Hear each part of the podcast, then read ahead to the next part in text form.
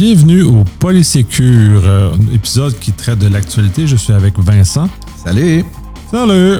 Fait que ça fait un bout qu'on s'est pas vu parce que parce que voyage. Euh, avec les SMS Plug. COVID-19, ben, on a Omnicron qui nous, qui, qui nous guette. Fait que soyez, soyez sages, euh, suivez les mesures, assurez-vous de ne pas transmettre le méchant virus pour justement que en janvier, on n'ait pas besoin de reconfiner comme des salles. Ça serait un peu plate, surtout au retour des fêtes. 4 au 8 avril, Québec numérique avec, euh, revient avec la semaine numérique. Et du 4, 5, 6 avril, le Sécure revient. Cette année, nous sommes à 3 jours. Nous réservons plein de surprises. Commençons avec les nouvelles. Euh, nouvelle automobile. on va commencer la première phase avec Tesla qui a créé une mauvaise surprise pour euh, ses utilisateurs.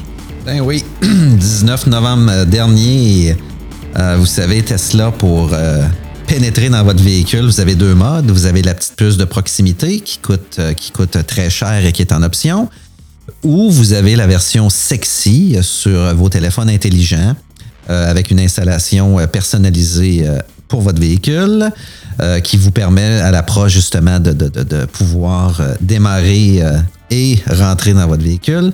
Eh bien, le 19 novembre dernier, il y a eu une panne. Donc, les détenteurs de Tesla, surtout Model 3, pas mal à travers le globe, se sont retrouvés en mode locked out, comme on appelle, donc incapables de pénétrer dans leur véhicule euh, d'aucune manière possible que ce soit, puisqu'ils avaient choisi euh, la version avec l'application mobile.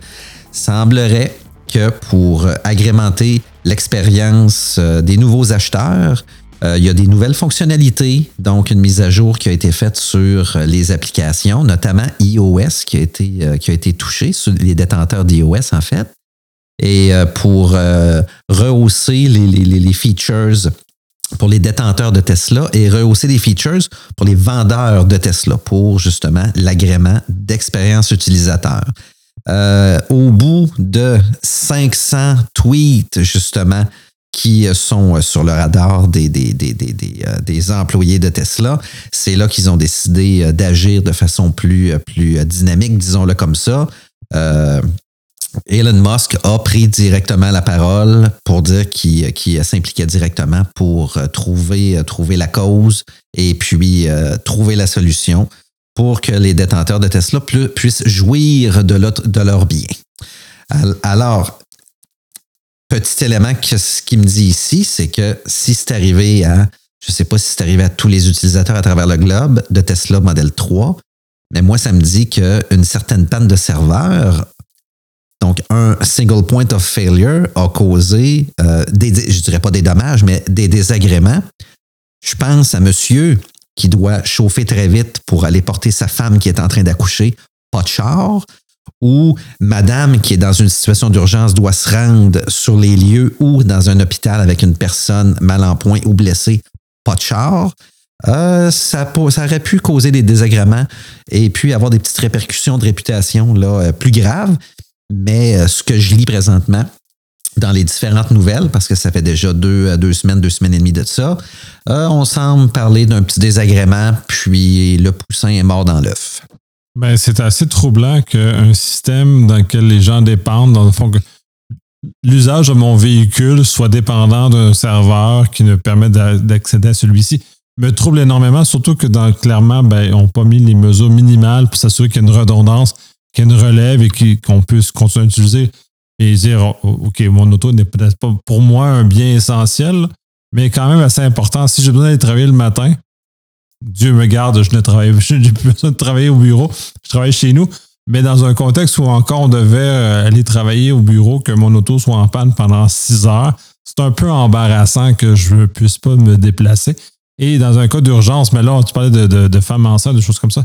Oui, ce qui est urgent, les pompiers volontaires, on a plein de gens qui, ont besoin d'un véhicule pour se déplacer de façon urgente pour des raisons de vie ou de mort. Donc, ces gens-là qui, euh, j'espère dans ce cas-ci, de toute apparence, comme tu dis, n'avaient pas. Euh, j'imagine que les, pompiers n'ont pas de Tesla finalement. C'est ça seulement que ça, ça faisait. Mais que les gens qui ont des, rôles importants dans la société qui euh, veillent à ce que les vies humaines soient sauvegardées et protégées là, on est dans une situation beaucoup plus problématique si on est dépendant d'un serveur mal sécurisé. Puis là, ça, on, va supposer que c'est une, panne normale. Il y a quelqu'un qui veut s'attaquer à tous les, tous les serveurs, puis il pète les serveurs de Tesla. On est foutu. Tous les propriétaires de Tesla ne peuvent plus rentrer dans leur auto. C'est vraiment bad. Ou à l'inverse, pirater les serveurs Tesla pour justement euh, favoriser le vol de voitures Tesla. Donc, par euh, un groupe qui, euh, qui identifie des voitures, pirate les serveurs, pointe la voiture parce qu'il y a des systèmes de géolocalisation, pointe la voiture et puis la, la débarre à distance, la démarre, se sauve avec et puis d'une façon ou d'une autre réinitialise le système Ouais, ben là, tu es en train de me voler ma nouvelle suivante, là. tu tu piggyback sur ma nouvelle suivante, qui est essentiellement, là, on va embarquer dedans, mais dans le fond, on va mélanger, on va faire un, remix, on va mettre les deux ensemble. Euh, c'est la police de York, en Ontario, qui a parlé publiquement du fait que les voleurs d'automobiles utilisent le AirTag d'Apple sur l'auto pour localiser l'auto jusqu'à sa résidence. Et comme la plupart des propriétaires laissent leur auto dans leur entrée, euh, permettent aux voleurs d'arriver avec un tournevis, ouvre l'auto et se branchent dans les systèmes de contrôle et font juste un reset de l'ordinateur automobile et euh, dès lors, n'importe quelle clé est valide. Donc, ils s'enfuient avec les véhicules, ils veulent des véhicules de luxe comme ça. Donc, euh, c'est quelque peu troublant aussi cette, chose-là, mais ça revient un peu dans l'ensemble de choses de géolocalisation. Ben, écoute, juste, euh, tu me dis qu'en resetant l'ordinateur de bord, le système peut ensuite de ça accepter n'importe quel code de clé. Moi, je pense que ce bout-là, euh, c'est un autre single, un, autre single point. il, y a, des, questions à se poser sur le fait que moi, je peux rentrer dans mon char puis je peux resetter le char pour qu'il prenne n'importe quelle clé. N'importe quelle clé est déjà très troublant. Ben, tu vois, moi, je pense que le, gros du problème, il est là, là dans, ta nouvelle. Mais effectivement, l'utilisation du AirTag d'Apple, fantastique. Écoutez, c'est pourquoi pas? Pourquoi ben, pas? Ben, de toute façon, tout, tout, ce qui est tout existant, là, on parle du AirTag, mais il y en a d'autres, Tile aussi, des choses comme ça. C'est juste parce que celle-là est plus flagrant et plus connu présentement. Mais cela étant dit, comme tu le dis, le problème le plus important, c'est qu'on est capable de resetter l'ordinateur de bord avec un, aussi facilement que ça. Et donc, en le resetant, n'importe quelle clé devient valide. Fait que c'est comme n'importe quoi. C'est comme si ma, porte devant chez nous, quelqu'un arrivait, donnait trois coups sur ma porte, puis pouf, la, la, serrure fonctionne avec n'importe quelle clé. Non, ça marche pas. C'est vraiment un mauvais plan. Ceux qui ont réfléchi à ça, il y a comme une faille dans le système. Je me demande si euh, les gens, il y a une couple de personnes euh, propriétaires de Tesla qui se sont essayés euh, au département des plaintes puis qui se sont peut-être fait offrir justement gratuitement la puce de proximité pour justement agrémenter ou déchoquer justement le détenteur d'une Tesla. Je ne sais pas si ça s'est rendu jusque-là. Mais euh, ce qui est intéressant, par contre, c'est dans les, différents événements avant que Elon Musk et son équipe prennent la parole euh, directement. Euh, c'est des sites comme Down Detector. En fait, c'est un site en particulier qui a récupéré l'ensemble des tweets et qui a fait l'annonce. Puis il y avait le rapport Down Detector qui est rentré pas longtemps après. Puis ensuite de ça, après coup, Elon Musk a décidé justement d'apparaître de, au public puis euh, dire qu'il y avait une prise en charge, etc. Ben, ça montre qu'on a des, euh, petits systèmes à gauche et à droite qui, euh, qui, qui, font une forme de vigie. Puis probablement que c'est leur pain et leur beurre, ce type de vigie-là aussi. Là. Ben, heureusement, de toute façon, ça, Tesla étant une compagnie beaucoup plus moderne, c'est sûr qu'ils surveillent ce genre de choses-là. Mais il demeure que quand le CEO doit intervenir, c'est qu'il y a quand même il y a encore il y a un échec dans l'entreprise. Pour moi, il y a eu une vigilance interne qui n'était pas là, qui aurait dû être là justement pour s'assurer que ce genre de problème-là puisse relever rapidement. on revient sur la base. On a besoin d'accéder à notre véhicule. On veut accéder à notre véhicule. Donc, si on n'a pas de moyen de relève d'une autre façon que le téléphone cellulaire puis ça ne marche plus, il y a un problème fondamental au, système lui-même. Et pourquoi on n'a pas la clé ou comme les, les autos plus vieilles, qu'on a juste notre trousseau puis qu'on est capable de déverrouiller notre auto, là, c'est là, euh, c'est un minimum. Il ne faut pas que le gadget remplace le fonctionnement de base du véhicule. Euh, effectivement. Est-ce que, euh, est que Tesla va arriver avec des nouvelles fonctionnalités? il y a des gens qui ont proposé qu'une clé unique réside sur le téléphone du détenteur et puis peut-être avec le, la puce NFC euh, trouver une méthode justement pour, euh, pour euh, rendre l'utilisateur unique à la voiture pour le débat. On ne sait pas. On le Ben, sait de pas. façon, ça va être suivre. J'aime pas l'idée que mon auto se déverrouille à partir d'un serveur à l'étranger. Déjà, cette idée-là m'agace énormément quand que moi qui, le possède, qui possède la clé dans ma poche, je dois dépendre d'un serveur qui je sais pas trop où puis qui est administré par des gens je ne sais pas qui. Euh, je trouve l'idée un peu étrange puis justement probablement beaucoup plus vulnérable à, à ce que mon auto se fasse voler que euh, ben, en tout cas euh, clairement là, c'est mon autre nouvelle c'est que on peut resetter n'importe quelle auto euh, juste en rentrant sur le, l'OBD puis pouf on, on sac ça dans sac ça à terre fait que même ça aussi c'est très troublant qu'on est à quel point finalement on est dans un système qui est construit sur euh, sur des sables mouvants là. Ben, c'est ce qu'on appelle le fail by design là, euh, dans, dans, dans ce scénario-là. Là. C'est drôle. L'automobile veut tellement s'intégrer dans, les, dans le nouveau mode, de- dans le nouveau style de vie de téléphone intelligent, ordinateur de bord, connecté, etc. Mais il reste tout le temps, on, a parlé une couple d'années du système d'infodivertissement qui étrangement communique avec les systèmes de motricité du véhicule. En- quand on s'est fait dire que non, il y avait deux sandbox, un, c'était pas vrai. Est-ce que c'est corrigé? On le sait pas. Là, on arrive avec un autre, euh, ton autre idée de, de, de, de- reset de l'ordinateur de bord. Reset de l'ordinateur de bord, c'est pas compliqué, là. Euh, Ça va juste prendre le code pour la radio, pour la réactiver.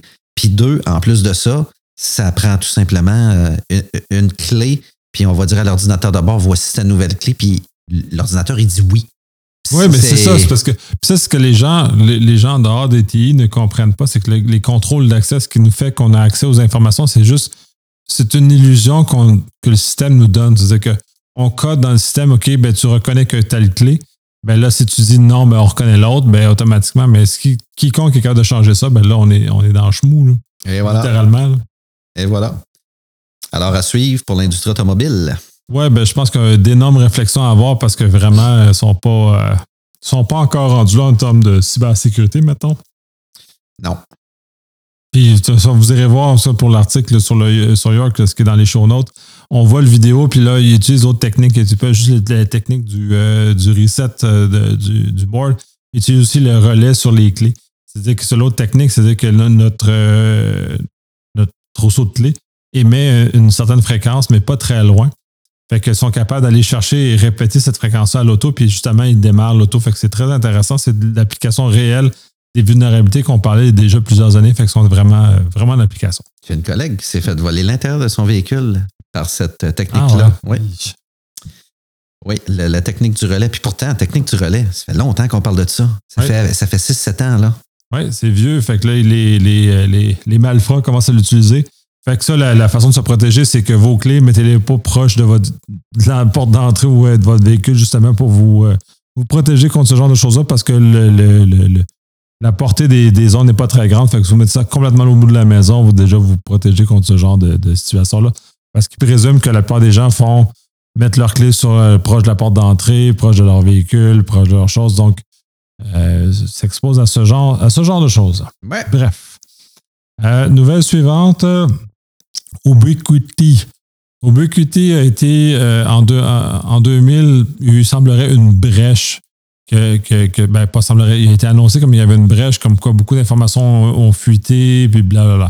Ça crée beaucoup d'inquiétudes, beaucoup de, de, tracas pour les gens qui étaient euh, euh, clients de cette, compagnie-là, qui, vendent finalement des routeurs sans fil et des équipements réseau qu'on pourrait qualifier d'intelligents et facilitants pour le commun des mortels. Des GUI très intéressants puis une, une approche très intéressante. Donc, à ce moment-là, ça crée un espèce de froid sur ce genre de, de- situation-là. Euh, donc, les infos sont réfutées. Ce qu'on apprend maintenant, c'est que finalement, c'est pas un- une fuite proprement dite, c'est vraiment un employé interne fâché qui a décidé de s'en aller avec l'information de, de ça. Fait que là, il y a une enquête du FBI qui est en cours, le gars s'est fait arrêter, ainsi de suite. Donc, euh, tout ça euh, d'un contexte où c'était euh, supposément une fuite à un vol interne.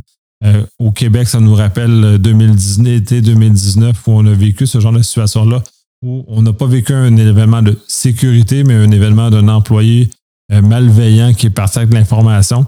Donc, il faut vraiment faire la distinction entre les deux parce que c'est pas exactement la même chose. C'est une question de loyauté, une question d'un employé qui use, de ses privilèges légitimes pour faire son travail, pour faire quelque chose qui n'est pas légitime à ce moment-là, de fuiter l'information ailleurs. Donc, de briser un peu la loyauté a face à son employeur. Donc, c'est un peu louche. Lui, il voulait même extorquer de l'argent. Il a envoyé des courriels, il y avait un paquet de choses. ce, ce dude-là, euh, chez, chez Ubiquity, il a, vraiment euh, étiré l'élastique. Ils l'ont pincé. Fait que, puis les, logs l'ont permis de le retracer puis de remonter jusqu'à lui. Donc, euh, ça, c'est une bonne chose. En même temps, c'est un rappel que, putain, ben, deux choses. Les employés, c'est que généralement, si vous futez de l'information, vous vous exposez à des problèmes, puis probablement à des problèmes judiciaires, ce qui est un, méchant turn-off. Puis ensuite, ben, les compagnies ont quand même des leviers, ils journalisent énormément d'informations. Fait que sachez que euh, ce que vous faites est généralement surveillé. Donc, euh, rien, passe en dessous du radar. Donc, c'est très, euh, très important. Puis, journaliser. Pour les entreprises qui ne le font pas, journaliser autant que vous pouvez. Vous savez, il y a deux. Il faut prendre deux approches. Hein.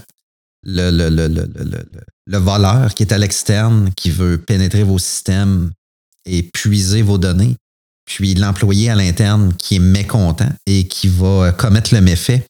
C'est quand même deux approches, mais les, mécanismes à mettre en place ont, le même objectif. Ont le même objectif, c'est de maintenir vos données à l'intérieur, justement, euh, de l'infrastructure et puis euh, détecter, justement, les différentes actions.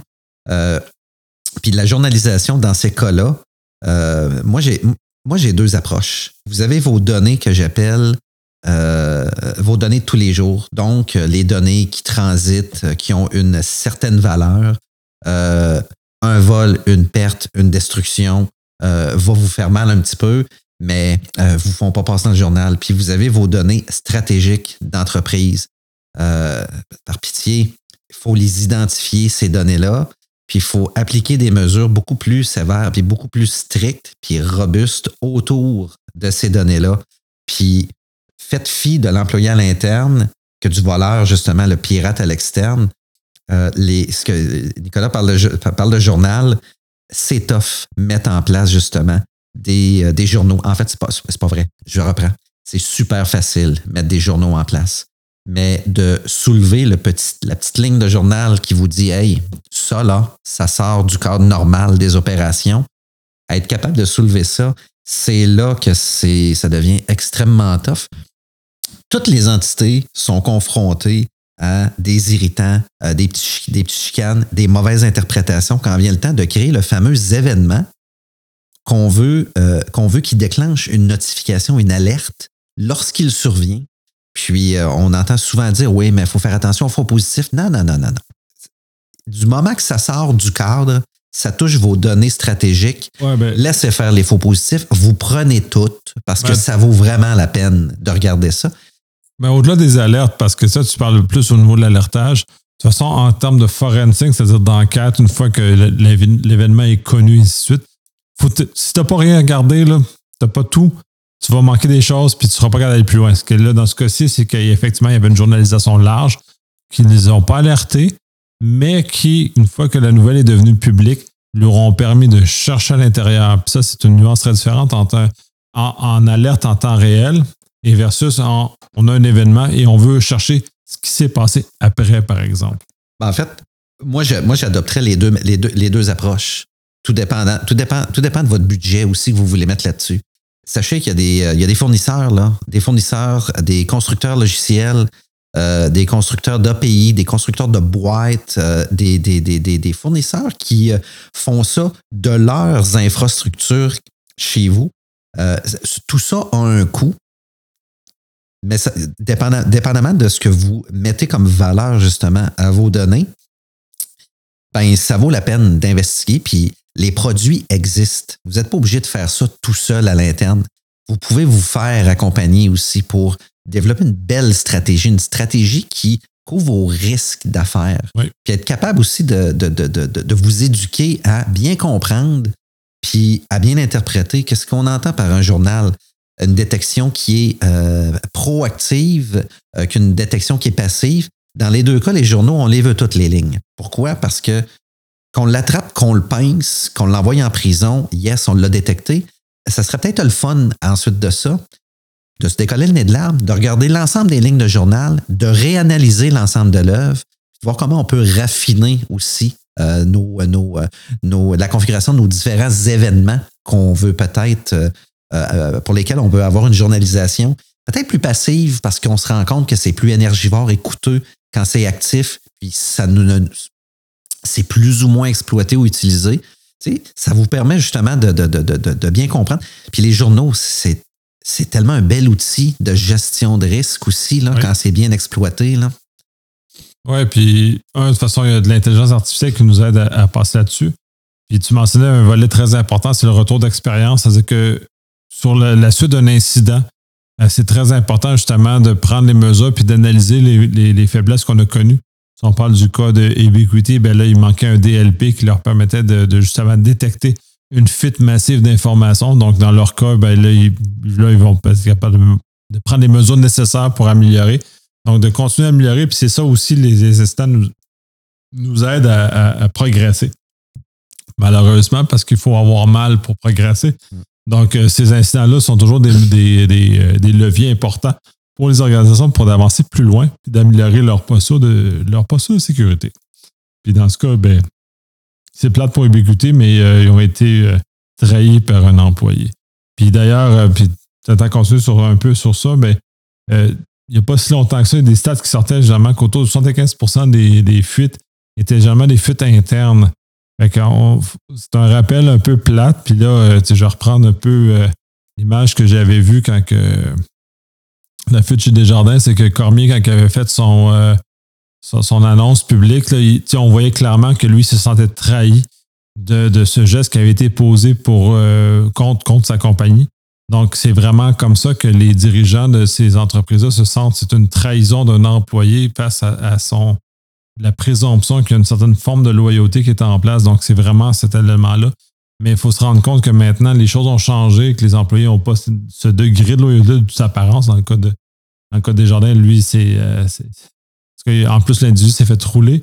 Euh, mais si on met ça en équation avec le fait le, le grand, la grande démission qu'il y a aux États-Unis, entre autres, où les gens quittent massivement leur emploi parce qu'ils sont insatisfaits, parce qu'ils sentent qu'ils sont maltraités, qu'ils ne sont pas bien compris. Tu le mentionnais justement que euh, dans ces conditions-là, les gens vont avoir tendance à poser des gestes euh, malheureusement tristes qui vont les mettre dans le, dans le pétrin plus tard, justement de créer, de saboter leur entreprise, de comme leur créer, vouloir créer une espèce de, message de ressentiment par rapport à leur situation. Euh, ça, on, ne peut pas, euh, on, vous déconseille énormément parce que je mets des traces, ça va vous suivre toute votre vie. Fait que si vous êtes jeune, vous faites ça, ben, vous aurez peut-être des problèmes plus tard dans votre vie. Donc, euh, justement, juste quitter, quittez pas avec des informations, quittez proprement. Brisez rien en quittant parce que ça sert absolument à rien, ça mènera absolument à rien, puis ça va vous suivre toute votre vie. Non, puis pour clore là-dessus, le bout ressources humaines, c'est pas, c'est rendu très fréquent maintenant euh, euh, quand vous passez une entrevue pour une nouvelle entité, de se faire poser la question avez-vous quitté librement ou vous êtes fait congédier? Euh, Puis il y a pas de, c'est pas péjoratif de se faire poser la question. Puis deuxième question, c'est êtes-vous parti Êtes-vous resté en bon terme? Il la pose la question. Puis s'il la pose la question, ben vous avez, vous avez la, probabilité de 100 hein, c'est, c'est pas du 50, du 60, là. On ne spéculera pas. La probabilité de 100 que euh, cette entité-là communique avec l'autre entité justement pour euh, se rassurer sur les, les réponses que vous avez fournies. puis, puis c'est pas rare. Là. Fait de, que, de toute façon, ils vous feront signer un papier pour, que pour valider ces informations-là. Fait que effectivement, soyez, soyez prudents. C'est pas, euh, c'est pas une, attitude à avoir de vouloir tenir en otage son, son employeur, c'est vraiment euh, très négatif, même si euh, vous pouvez avoir du ressentiment. Euh, faites du sport, excitez-vous dans un autre contexte pour sortir le méchant, mais c'est pas une approche qui, est maintenant qui est, appropriée, disons. et basculons vers une nouvelle peut-être un peu plus plus légère. C'est Lush a décidé de se retirer un peu des, des médias sociaux pour question de santé mentale de sa clientèle. Ben oui. Petite nouvelle, euh, effectivement, très, très légère, une coupe de ligne. Euh, Loche, vous connaissez les petits cosmétiques, les petites euh, boules de savon qui explosent dans le bain, les beaux petits éléments couleur pastel, les belles odeurs, etc. quitte les réseaux sociaux. En fait, je trouve que c'est un, un, beau produit, effectivement, qui exploite bien les réseaux sociaux. Je parle pas juste de Loche, là, je parle de, du type de produit pour justement faire la promotion et puis euh, atteindre une, grande clientèle. Ben, ça faisait quelques années que Loche pensait justement à euh, stopper l'exploitation des réseaux sociaux pour la promotion de leurs produits. Euh, ce qui a donné le coup de barre, qui a décidé de, de, à Loche de prendre la décision et d'emboîter le pas. C'est lorsque la, la, France Ogin, l'ingénieur informatique qui a quitté Facebook, a, été un petit peu lanceuse d'alerte en, spéculant que, je ne le sais pas, je ne suis pas sa conférence ni son procès, etc., mais qui a spéculé en disant que euh, les, autorités euh, hiérarchiques chez Facebook euh, avaient aucune considération de sécurité sur les informations qu'elles détenaient de ces, euh, ces produits, hein, ces, clients, nous, les utilisateurs. Alors, c'est à ce moment-là qu'ils ont décidé d'emboîter le pas et puis de, pour la santé mentale de leurs clients, de fermer euh, leur page Facebook, Instagram, TikTok, Snapchat dans 48 euh, pays. ce que je parle, c'est une, nouvelle qui date du 23 novembre. Alors, alors voilà. Est-ce qu'il y a d'autres compagnies qui vont emboîter le pas? Je ne le sais pas. Mais, euh, mais, euh, mais la, compagnie euh, repense peut-être ses, plateformes justement promotionnelles, son mode de, marketing ou de distribution. Je ne le sais pas, mais je sais que c'est une marque qui, qui que je connais bien et qui, en plus d'avoir pignon sur rue, on peut faire de la commande en ligne. C'est une compagnie qui est établie dans. Très bien établie, ben oui. C'est une belle franchise. Ben, je ne sais pas si c'est une, franchise, appelons-le comme ça, mais euh, il y a des succursales là, un petit peu partout. Alors, alors écoutez, il n'y a, a, pas plus que ça au niveau de la norme, mais je trouvais ça intéressant qu'une telle compagnie, justement, euh, décide librement de son propre chef quitter euh, les réseaux sociaux. Est-ce qu'ils ont eu des commentaires au niveau de leur clientèle qui, qui, qui divulgueront pas, qui semblaient peut-être troublants? Peut-être, je ne le sais pas. Est-ce que c'est les, les, les, euh, la façon dont les autorités chez Facebook euh, traitent les données qui les ont justement choqués. Euh, peut-être que pour eux autres, ils avaient une, une peut-être une, vision plus licorne, justement, de la sécurité de l'information, puis du bon puis du, de, la, bonne consommation de ces informations-là par Facebook, je ne sais pas. Ben, quand, quand on n'est pas dans le milieu, c'est difficile de savoir ce que Facebook fait ou Instagram fait, tout cette, cette euh, conglomérat-là fait. Euh, les, révélations des derniers mois sont assez troublants. Le fait que les problèmes avec les jeunes filles, avec Instagram, avec euh, tout ce que Facebook fait pour manipuler, et ainsi de suite. Peut-être qu'il y a plusieurs compagnies qui se sont réveillées. Le problème avec ça, c'est que c'est des rendus des plateformes Facebook, de toute la famille Facebook finalement, Twitter ou puis si on va dans TikTok dans les autres, des, autres compagnies. Fait que ces plateformes-là sont rendues des, éléments de diffusion pour les compagnies, justement pour leur message marketing. Donc, c'est un peu euh, difficile pour eux autres de faire le choix. Je trouve ça très courageux de, de vouloir justement sortir d'une plateforme de promotion et de sortir de là. Peut-être que ça serait à terme euh, véhiculer des messages positifs à travers ces réseaux, ça sera peut-être même plus payant est plus intéressant, c'est-à-dire de valoriser des, euh, des, images de la femme, si on parle d'Instagram, justement, qui sont plus positives, qui ne sont pas trop stéréotypées, qui amènent euh, une angoisse et des, du stress énorme chez les jeunes filles. Donc, si on peut modifier ce message-là, euh, je pense que ça serait peut-être même plus intéressant que juste littéralement se retirer, mais ça, c'est une question d'opinion. Je n'ai pas, pas d'études là-dedans. C'est pas mon univers tout, fait que j'ai aucune idée. Mais j'ai l'impression que si on pouvait, euh, ces compagnies-là, ces publicitaires-là qui diffusent ces réseaux-là, pouvaient se réunir et justement changer la nature du message, peut-être qu'on arriverait à quelque chose et faire pression sur Facebook justement pour qu'il modifie son choix. Et c'est peut-être aussi une, façon, une stratégie justement sur euh, pression Facebook ou qui veulent euh, que, Facebook modifie son approche. Ben, en fait, il espère justement qu'au niveau des politiques de cueillette et de consommation de ces informations-là, les géants, euh, les, géants des réseaux sociaux euh, adoptent une approche peut-être plus, euh, plus, plus, démocratique puis mieux encadrée, justement. Tu sais, je ne sais pas comment fonctionne l'ensemble des algorithmes en arrière, mais est-ce qu'un compétiteur à Loche pourrait payer davantage pour récupérer puis atteindre la clientèle de Loche via certains réseaux sociaux par des algorithmes?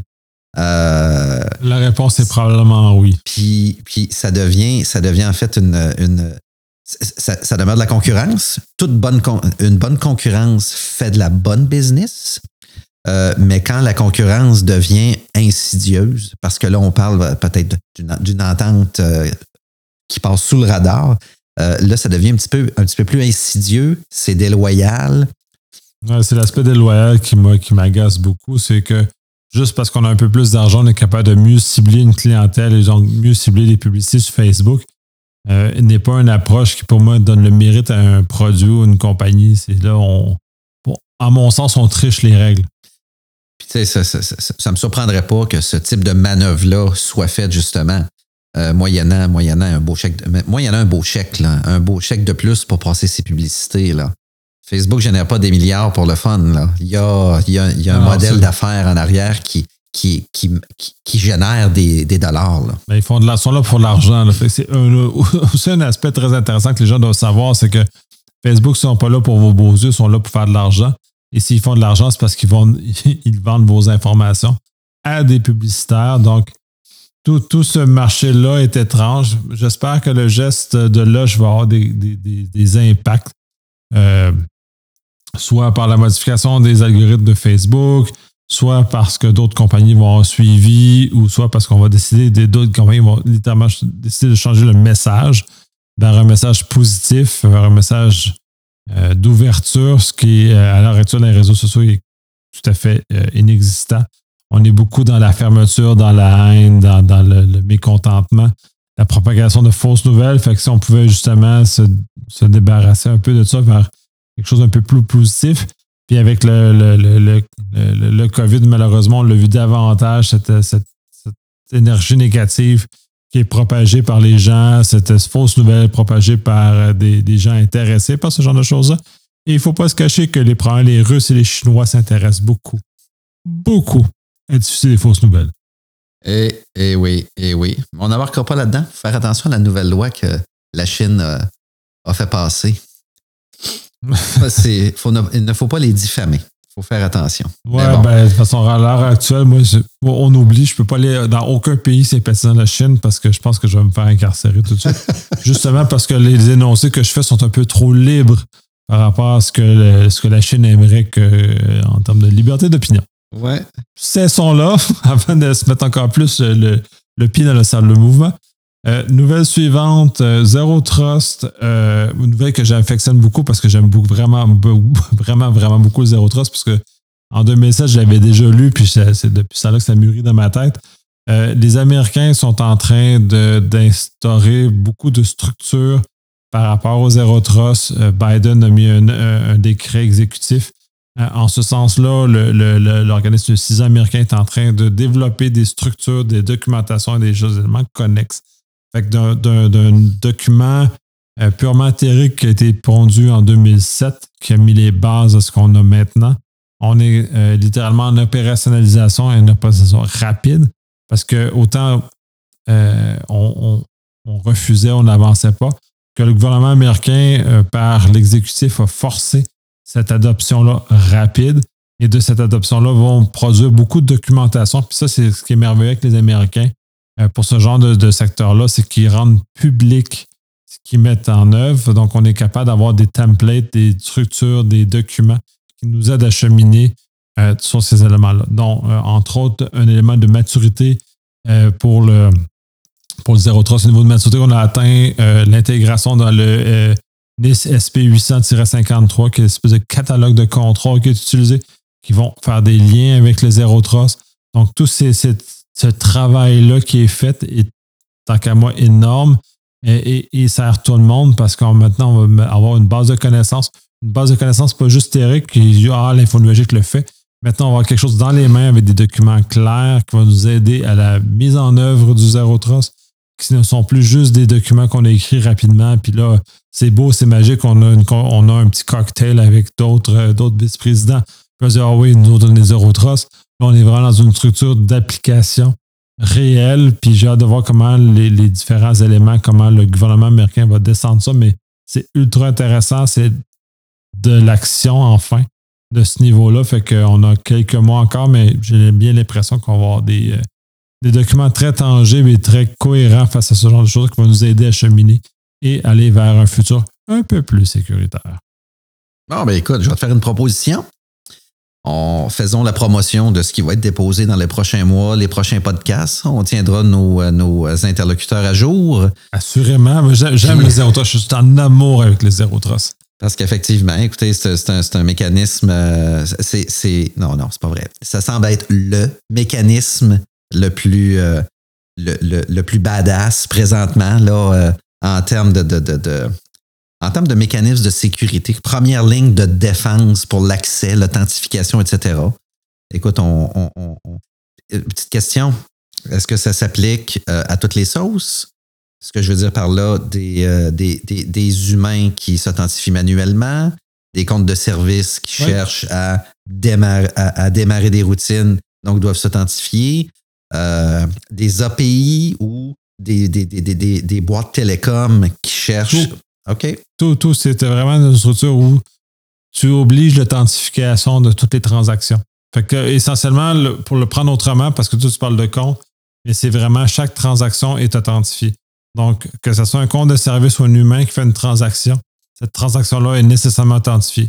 Fait que tu as comme une structure qui est associée avec le chemin d'authentification. Là, tu t'assures que c'est la bonne personne. Puis OK, c'est plus granulaire que l'authentification classique qu'on voit être notre utilisateur mot de passe. C'est des transactions générées, que ce soit automatisé ou manuel. C'est que chaque transaction est, autorisée. il y a comme un, principe qu'on va par transaction. Là, ça, c'est la façon de le voir de l'autre côté. Sinon, on, si on est plus classique, c'est que chaque composant d'un réseau doit être autorisé à exécuter ce qu'il a exécuté. Fait qu'on est comme dans un dans une notion de réseau, mais ça donne vraiment une notion de transaction parce que c'est vraiment la façon la plus simple de le représenter. Puis on dit d'écouler dans le restant. Chaque transaction, donc chaque euh, lien réseau, chaque euh, appel API, chaque euh, email, chaque whatever ce qu'on fait est authentifié et autorisé à chaque fois. C'est-tu là où je vois un risque quand les gens vont commencer à opérationnaliser ça? il y a, y a des, des, des, systèmes, des machines, des services, des boîtes, des API, des, peu importe, qui sont beaucoup plus bavards que mm-hmm. ce que l'on croit. Ce qui me laisse penser que euh, y a peut-être beaucoup d'opérations bavardes dont on ne soupçonne pas, qui risquent de ne plus être autorisées, justement, qui pourraient juste, euh, euh, ben, c'est toute la difficulté. C'est pour ça que les, les entreprises n'adoptent pas rapidement le zéro trust parce que les changements dans le design sont majeurs. Et c'est parce que euh, pendant très longtemps, on a fait la. On a, on a établi nos systèmes sur des présomptions de confiance. Donc, en zéro trust, ces présomptions de confiance n'existent plus. Donc, tout doit être authentifié à tout moment et doit être autorisé. Donc, on, vient vraiment modifier. Avec le fait d'être bavard, comme tu mentionnes, c'est juste parce qu'on fait une confiance implicite. Fait que les choses se fonctionnent. Fait que là, c'est d'aller dans le système inverse va nécessairement briser le fonctionnement. C'est pour ça que les entreprises ont pas beaucoup de. sont pas très enclines à aller dans ce sens-là. Le fait d'avoir un décret du euh, gouvernement américain va forcer minimalement l'appareil gouvernemental américain à aller vers là.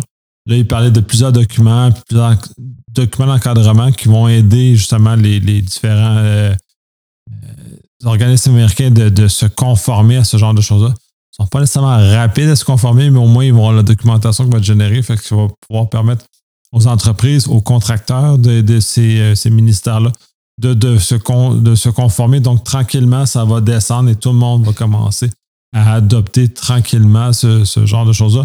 Et ne pas juste en parler dans les, dans les cocktails, vont en parler de façon réelle dans la salle des serveurs, en buvant un café. On va parler de zéro trosse et pas juste avec un petit martini avec un olive. Euh, trois olives. Trois.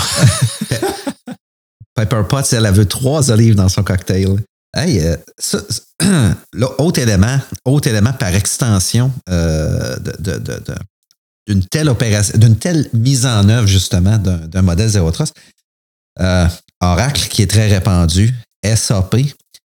J'imagine les constructeurs vont devoir éventuellement euh, faire des refontes ou des mises à jour de le moteur de BD euh, pour justement que ça soit conforme, pour pas justement que le Zero Trust vienne rendre non disponible certaines fonctionnalités pour lesquelles le constructeur met en place mais que l'utilisateur n'a pas accès. Je, parle de bavard, là.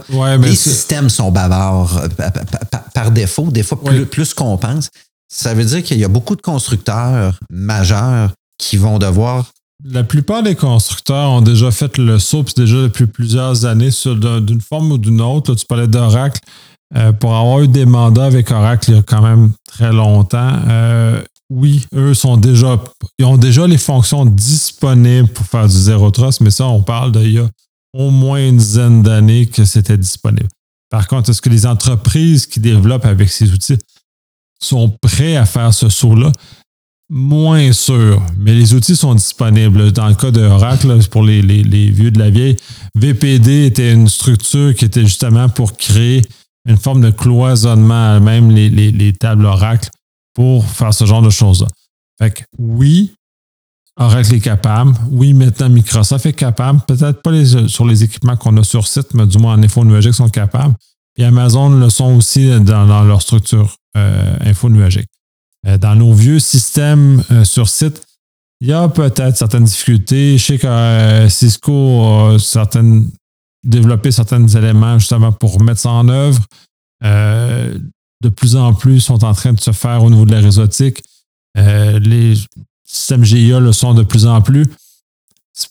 Mais il demeure, c'est pas parce que les outils sont disponibles que les gens les utilisent. Euh, les outils d'Oracle, les bases de données d'Oracle, pour les avoir vus à plusieurs endroits, sont, à mon sens, utilisés à peut-être 20% de leur capacité. C'est très malheureux parce que les outils d'Oracle sont ultra puissants au niveau des bases de données, ultra puissants au niveau de l'applicatif et les gens n'utilisent pratiquement rien. C'est peut-être c'est là le problème, à mon sens. OK, ça veut dire que ça va faire un paquet de monde qui vont devoir euh, faire beaucoup d'ajustements. Euh, écoute, je pense à l'info nuagique. Mm-hmm. Ça veut dire que l'info nuagique, les, les, cloisonnements intercompagnies, parce que Amazon doit avoir des milliers de clients, etc. Ça veut dire qu'on va venir raffermir encore plus même si notre barrière empêche l'autre de rentrer, là, ça va être encore plus sévère. Il, en c'est déjà là. Ça, il faut le comprendre. Puis justement, c'est la base même du fonctionnement infonogique, le fait qu'on est sur des serveurs mutualisés, mais qu'on ne voit pas les données de l'autre, c'est une, une certaine forme de vision de, de zéro trust qui est en place. ça, c'est déjà là. Il y a eu quelques petits ratés. Malheureusement, Microsoft a eu connu dans les derniers mois quelques ratés. Amazon a connu les mêmes ratés il y a plus longtemps. C'est juste une question de maturité dans, le milieu. Mais euh, en général, ça fonctionne assez bien, cette structure-là. C'est sur site qu'on a de la misère parce qu'on a pris avec des vieilles habitudes. On a des développeurs d'une autre époque qui sont, prennent des raccourcis d'une autre époque. On a des gentils d'une autre époque prennent des raccourcis d'une autre époque. Donc, ces gens-là sont plus problématiques à l'adoption de cette nouvelle technologie-là. Et au bout du compte, c'est retour sur les bancs d'école. Il faut réapprendre comment les choses fonctionnent. C'est. On va se faire des backups encore? Des backups. hey, ça se peut qu'on puisse faire des backups, mais là, je suis pas sûr comment les backups vont fonctionner. C'est-tu des backups zéro trace? Ça, ça, sera à voir. C'est un, inside avec Nico sur les backups. Il devrait y avoir une fonction zéro trust, backup égale nul. Mais de toute façon, au niveau des backups, on va revenir sur le volet euh, continu des affaires. On va, on va essayer d'enregistrer un épisode spécial à ce sujet-là. On l'a déjà promis. On réitère la promesse. On va essayer de, de l'exécuter jusqu'au bout. Euh, mais effectivement, est-ce que les backups sont, euh, sont dans cette sphère-là. C'est à réévaluer. Il y a beaucoup de choses à réévaluer. Fait que c'est pas, pas simple. Pour tourner ces bancs d'école, il faut remaîtriser cette technologie-là. Euh, j'imagine que ça va se répandre. Le fait que le gouvernement américain le fasse, ça va se répandre dans les compagnies. Donc, se répandre tranquillement dans, la conscience collective. Euh, j'espère que les gouvernements canadiens et québécois vont suivre cette tendance-là, donc de, de, forcer les fournisseurs à leur donner des solutions qui sont alignées avec ça.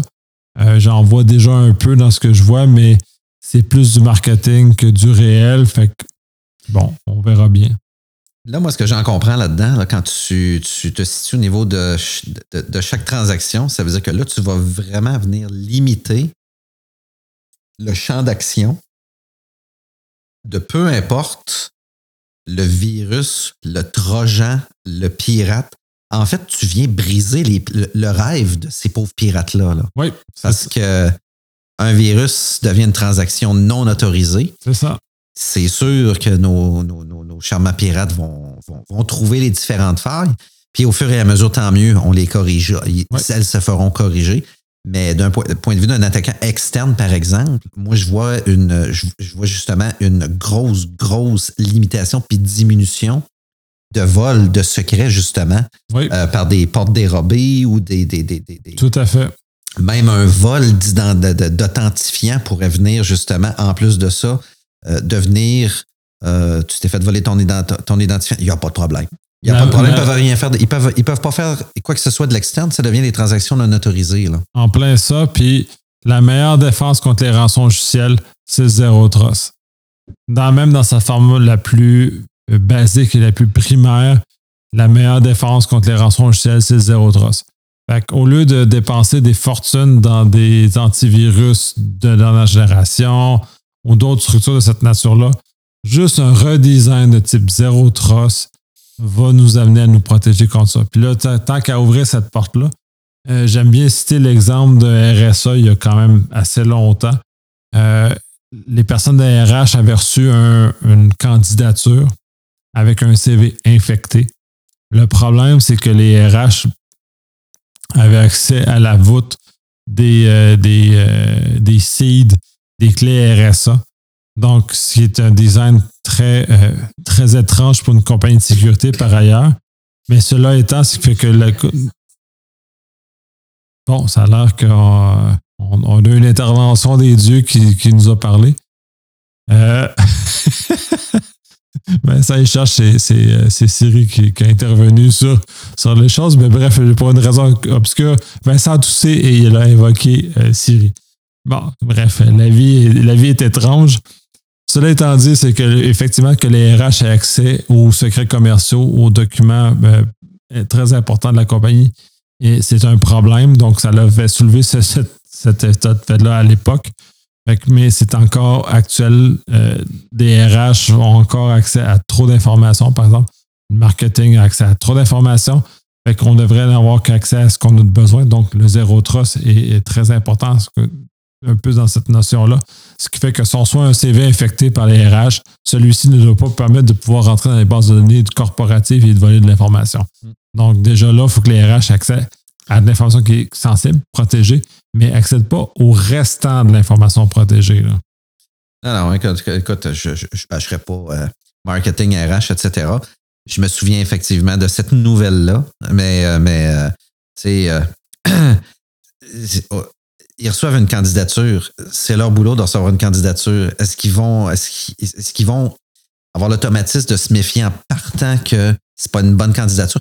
Peut-être pas. Peut-être pas. Ben, c'est ça, tu soulèves le point très important de tout ça. C'est leur job. Et j'ai vu dans beaucoup de cas où les gens ont ouvert des courriels malicieux. Ils disent Ouais, non, mais d'un point de vue TI ou SI, on a tendance à ah, gang de pas bon, là, il a ouvert le courriel, ça, il n'a pas fait attention. Non, ces gens-là, dans leur définition de tâche, doivent ouvrir tous les courriels qu'ils reçoivent, ils doivent ouvrir tous les pièces jointes qu'ils reçoivent. Ça fait partie de la description de job. Donc, de façon systémique, on a un problème qui n'est pas un problème que les gens la personne est stupide. C'est juste parce que ça fait partie de sa job de faire ça. C'est qu'en amont, il n'y avait pas le mécanisme approprié pour euh, détecter, mettre en quarantaine, analyser, mettre en quarantaine aux besoins ou laisser passer le courriel, tout simplement. Mais effectivement, on parle de quoi ici? Gestion de risque. Puis mécanisme pour réduire le risque à un niveau jugé acceptable, tout simplement. C'est en plein ça parce que l'erreur qu'on fait, puis les gens en, en, sécurité ont tendance à être très euh, désagréable avec les autres humains, c'est que la réalité, c'est que les autres ont une job à faire. Et si sa job, ça exige d'ouvrir tous les courriels et d'ouvrir tous les fichiers joints au courriel, ben la personne va le faire. Donc, c'est plus sur les TI ou les SI de mettre en œuvre des systèmes qui fait que le courriel malicieux ne se rende pas jusque dans la boîte de la dite personne ou que si elle l'ouvre, elle ne se tire pas dans le pied. C'est pas la personne d'être capable d'analyser parce que on lui a donné comme job de faire ça.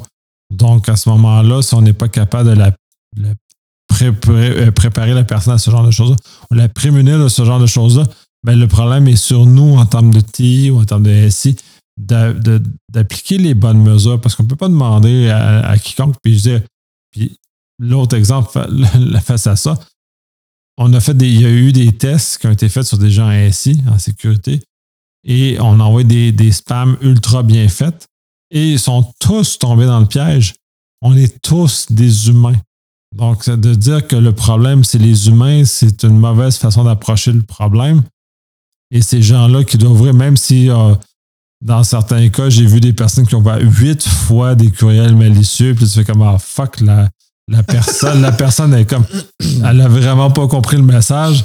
Mais la réalité, c'est pas que la personne n'a pas bien compris le message, c'est juste parce que j'ai dit fuck, parce que j'étais ça, ça, m'emmerdait parce que ça m'a créé beaucoup de travail, le fait qu'elle fasse ce genre de choses-là, lesquelles on a dû travailler, puis on a, on a réglé le problème en amont, fait qu'on en recevait moins après.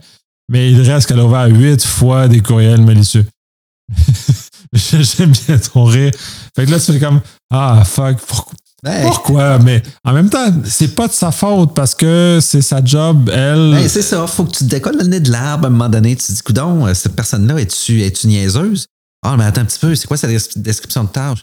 Recevoir des candidatures, les analyser.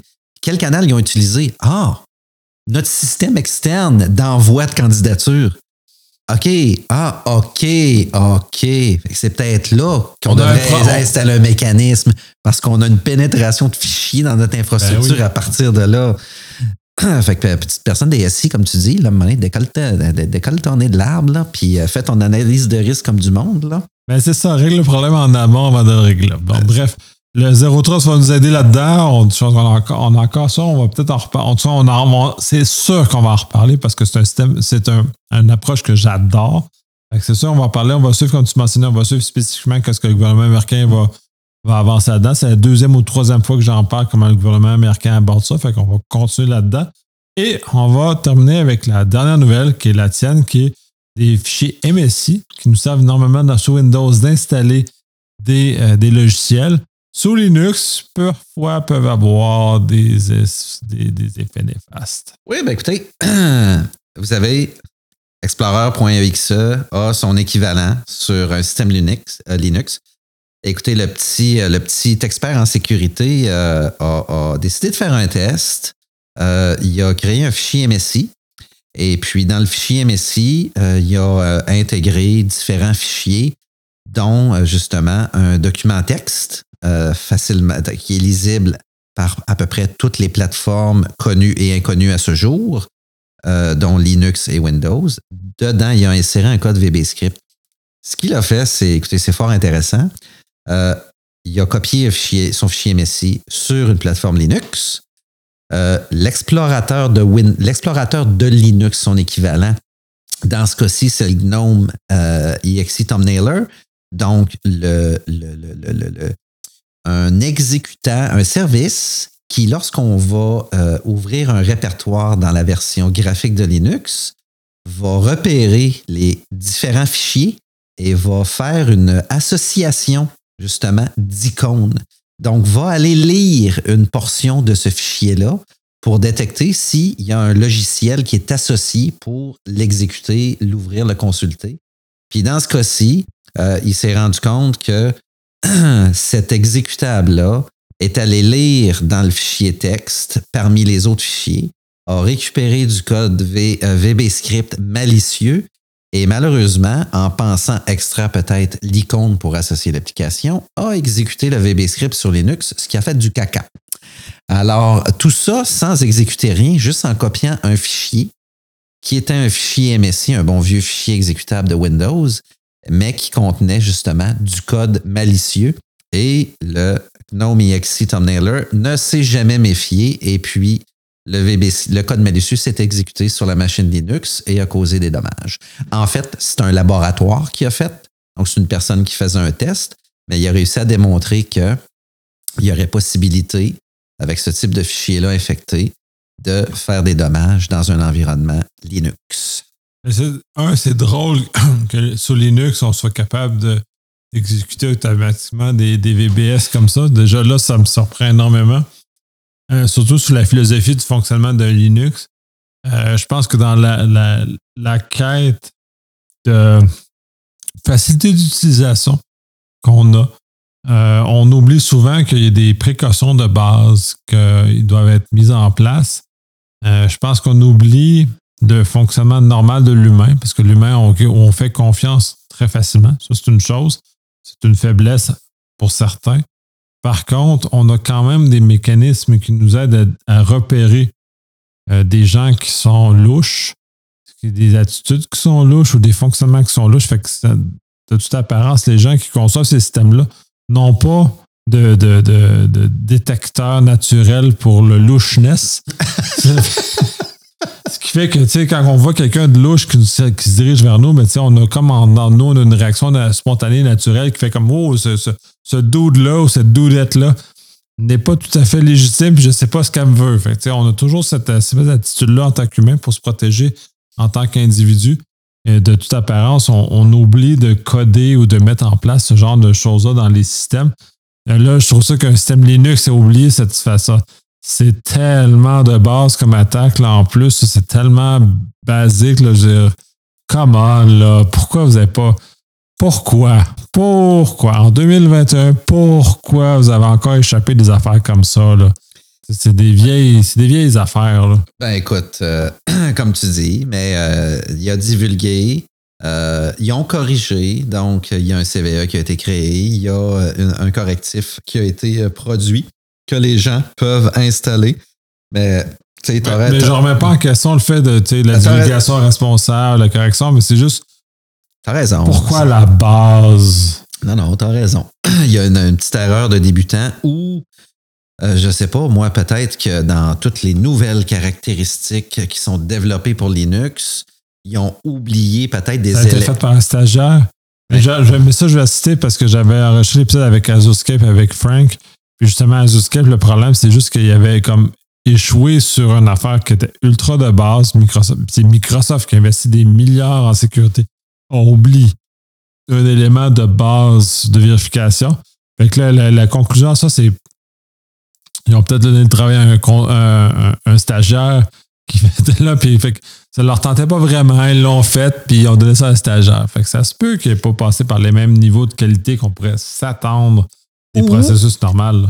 Ou, souviens-toi du euh, fantastique spooler de Microsoft. Fonctionnalité qui existe depuis une centaine d'années. C'est peut-être une fonctionnalité qui ont soutenu, maintenu, mis aux oubliettes parce que ça marche, mais quelqu'un a dit, t'as un peu, là, t'as un petit peu, puis qui a dit. J'ai roulé des yeux quand. C'est calice. Hein? Là, j'ai oublié de taguer l'épisode 1, là, mais calice que ce genre de niaiserie-là. Ah oui, c'est le maintien ad vitam aeternam de fonctionnalités qu'on on, met tout le temps sa voie d'accotement au lieu de faire évoluer. Peut-être que celui-là, c'était le même scénario, là. Une belle petite fonctionnalité qu'on juge, inoffensive, tout simplement puis quelqu'un a des. Puis, mais qui est actif. C'est ça le hic. Le, le, le, défi, c'est de réussir à copier un tel fichier dans un répertoire sur un Linux et que quelqu'un, par ingénierie sociale, rouvre le répertoire. Parce que le fait de l'ouvrir. Ah, je vais reprendre l'exemple de la madame qui va huit fois l'école malicieuse. C'est pas si difficile que ben, ça. Ben, c'est ça. Donc, probabilité, euh, la probabilité que l'attaque réussisse. Mais encore là, c'est, il il y a du 100% là-dedans, là, parce que du moment que le fichier est copié puis qu'on réussit à faire ouvrir, ou qu'un clown l'ouvre par inadvertance ou pour toutes sortes de raisons, puis là, on parle de serveur, de serveur Linux. C'est pas obligé d'être un serveur Linux, ça peut être un workstation Linux, ça peut être n'importe quoi Linux, ou à la limite, ça peut même être une interface Linux. Encore là, il faudrait quasiment poser la question. Si son interface Linux a les fonctionnalités pour ouvrir des répertoires Windows, est-ce qu'on aurait le même résultat aussi? Oui. Ben, probablement. C'est pas indiqué ici, mais probablement qu'avec Samba, Oui. etc., etc., et vice-versa, ouvrir un répertoire Windows à partir d'une console Linux pourrait venir infecter justement le Linux. Puis Là. à force de réfléchir à cette affaire-là, parce qu'on a parlé, on en a parlé un peu après chaud, puis là, je suis en train de voir la quantité de dommages et la capacité qui est associée à ça, c'est juste infini. Là, tu parlais de Samba, c'est une chose, parce que généralement, les serveurs, on va prendre un contexte entreprise normal, les serveurs Linux existent, mais ils n'existent pas en vase clos, fait qu'ils vont se connecter à l'infrastructure Windows, ils vont aller Samba, ils vont s'authentifier. Les administrateurs Linux, euh, puis peu importe la variante, Linux, Unix, whatever, là, ont tendance à avoir certaines formes de raccourcis dans le fonctionnement, d'avoir des comptes locaux, d'avoir des choses qui se branchent et se branchent pas avec l'infrastructure commune, Non, non, c'est des Breaking Glass account. entre autres. Donc, euh, tout ça réuni fait que, ouais, non, je vois la, la- la portée de ce, de ce problème-là. Il est immense. Euh, je trouve pas ça super cool. je le vois, je vois, le vois, le- le- Ah, une image, là. T'as une j'ai- image, là. Oui. image, pas un scénario, là. J'ai le scénario. Hein? J'ai- un scénario de film, là, et il fait mal, il y a des explosions partout. Genre Transformers, ça explose partout, tu sais. Oui, non, euh, ouais, non, j'ai un scénario qui est assez violent avec, euh, avec ça. Fait que, ouais, non, ça, ça me décourage un peu. Ouais, mais écoute, c'est le genre de nouvelles qui permet à Microsoft de respirer un peu, euh, que ça soit Azure, etc., de dire, bon, enfin, c'est Linux qui se fait avoir par une erreur de débutant, quelque Oui. chose qui n'a jamais été modifié. Ouais, puis j'ai recité ce que je disais, c'est parce que Microsoft a vécu un mauvais moment euh, l'automne passé où euh, il y a une panoplie de, de vulnérabilités qui ont été sorties sur eux autres, dans Azure entre autres. Et c'est comme. Le problème, c'est que c'est comme des, du sang avec des requins. Fait que là, ça a attiré tout le monde. Il y a eu un peu de sang. Tout le monde s'est garoché sur Microsoft et c'est vraiment too much attardé à leur- leurs, sur leurs éléments. Là, c'est bien parce que l'attention est transférée. Là, c'est quelqu'un d'autre qui paye. Mais au moins, on n'a on pas genre une, une concentration de problèmes sur une même plateforme. Mais ça revient que on a, on a construit des ponts avec du bambou. Ah, on est bon là-dedans. Fait que, il y a un risque, c'est nos infrastructures sont fragiles. Euh, on en a encore pour plusieurs années à avoir des infrastructures fragiles parce qu'on a des mauvaises habitudes depuis trop longtemps. Puis j'ai comme un j'ai comme un down là, par rapport à ça. Là. Ça, comme, ça, comme, ça m'a comme fessé cette nouvelle-là finalement. là. Non, mais je vais te remettre up. Écoute, là, Novell a une opportunité, là. Oh Noël. Novell a une opportunité ici, là, de rebondir. Ça existe ça encore? Oui. Bon, ben, ils ont une opportunité. Mais On n'entend jamais parler, ou pratiquement jamais. C'est ça qui est fantastique. La nouvelle appartient à quelqu'un d'autre maintenant. Euh, là, j'ai un blanc, je pense que c'est micro. Micro quelque chose. Euh, micro focus. Micro-focus. Je pense que euh, ça. Euh, oui, je pense que oui, oui, je pense que Novell appartient. Suzy, euh, Novell et euh, appartient à Micro Focus maintenant. Novell n'avait pas acheté à l'époque Color Draw? Euh, Je te parle là, de c'est 20. Corel- c'est Corel Dra. Ouais, mais c'est Corel Draw qui avait acheté Novell à l'époque. C'est tout ça? Je me rappelle plus dans quel ordre ça s'était fait, mais Ben, Corel, ouais. Là, mais je te parle 98, Et shit, faut faire des 99. recherches. Là, on fera pas ça live Non. pendant le podcast, mais euh, Hey, non. ça me rappelle des souvenirs, moi. Novell 312, Novell 14. Et shit, t'es loin, toi. Ben, c'était mes cours à l'Institut informatique de Québec. C'est sur du Novell. NT4 Workstation serveur ça, commençait à rentrer là, à l'époque. C'était NT4 Novel, t'étais loin. Je trahis mon âge, là. Oui. Nice. Et Corel, euh, non, Corel, c'est- ben, c'est- en plus, c'est une combine canadienne, Corel. Ça avait été un super produit, puis finalement, ça avait tout. euh, comme, comme beaucoup de- de- d'initiatives dans la région d'Ottawa finissent par disparaître, là. Comme Nortel. C'est pas Vancouver? Corel? Corel, c'était pas dans le coin d'Ottawa? Hey, dans mon souvenir, il y avait Corel, Il y avait Acomba qui était dans ce dossier-là. Un avait racheté l'autre. Il y a Novell aussi dans le dossier. Écoute, sujet d'actualité intéressant, Corel Draw qui a disparu, euh, qui a disparu. Ça existe encore, Corel Draw. Mais qu'on n'entend jamais parler. Non, on n'en a plus parlé, mais il y a Corel Draw 2021. Nice. Fait, oui, là, fait que, fait que finalement, on dit on ne fait pas de recherche live, on en a fait une Ah. recherche live. Ça existe encore, Caroline. Mon Dieu. On n'arrête pas, on n'arrête pas le progrès. Je Euh, pense que je vais faire un petit volet nostalgie, euh, prochain podcast. Un Shit. petit volet. euh, je vais essayer de voir s'il n'y a pas justement des vulnérabilités qui ont été soulevées ou des failles, etc. On parle de quoi là? Euh, je vais laisser tomber à combat là. Mais euh, Novelle Corel. Je vais me prendre une petite note. Là. Corel. Aïe, aïe, ça, c'est des souvenirs, là. Mais je l'ai déjà utilisé en plus, cette affaire-là de. Wow. Il faut vraiment, je trouve. Mais ça existe, puis c'est encore vivant. C'est bien drôle, ça. Fait que, tu sais, là, on est dans un. euh, Ah, je vais me mettre une petite note pour demain. Mais ça a été utilisé plus euh, en Inde, entre autres. Ce qui est, un, euh, bref, un, peu dommage pour euh, une compagnie canadienne d'être disparu comme ça. Et voilà, je fais ma petite recherche demain là-dessus. J'ai ça ici, mon petit reminder.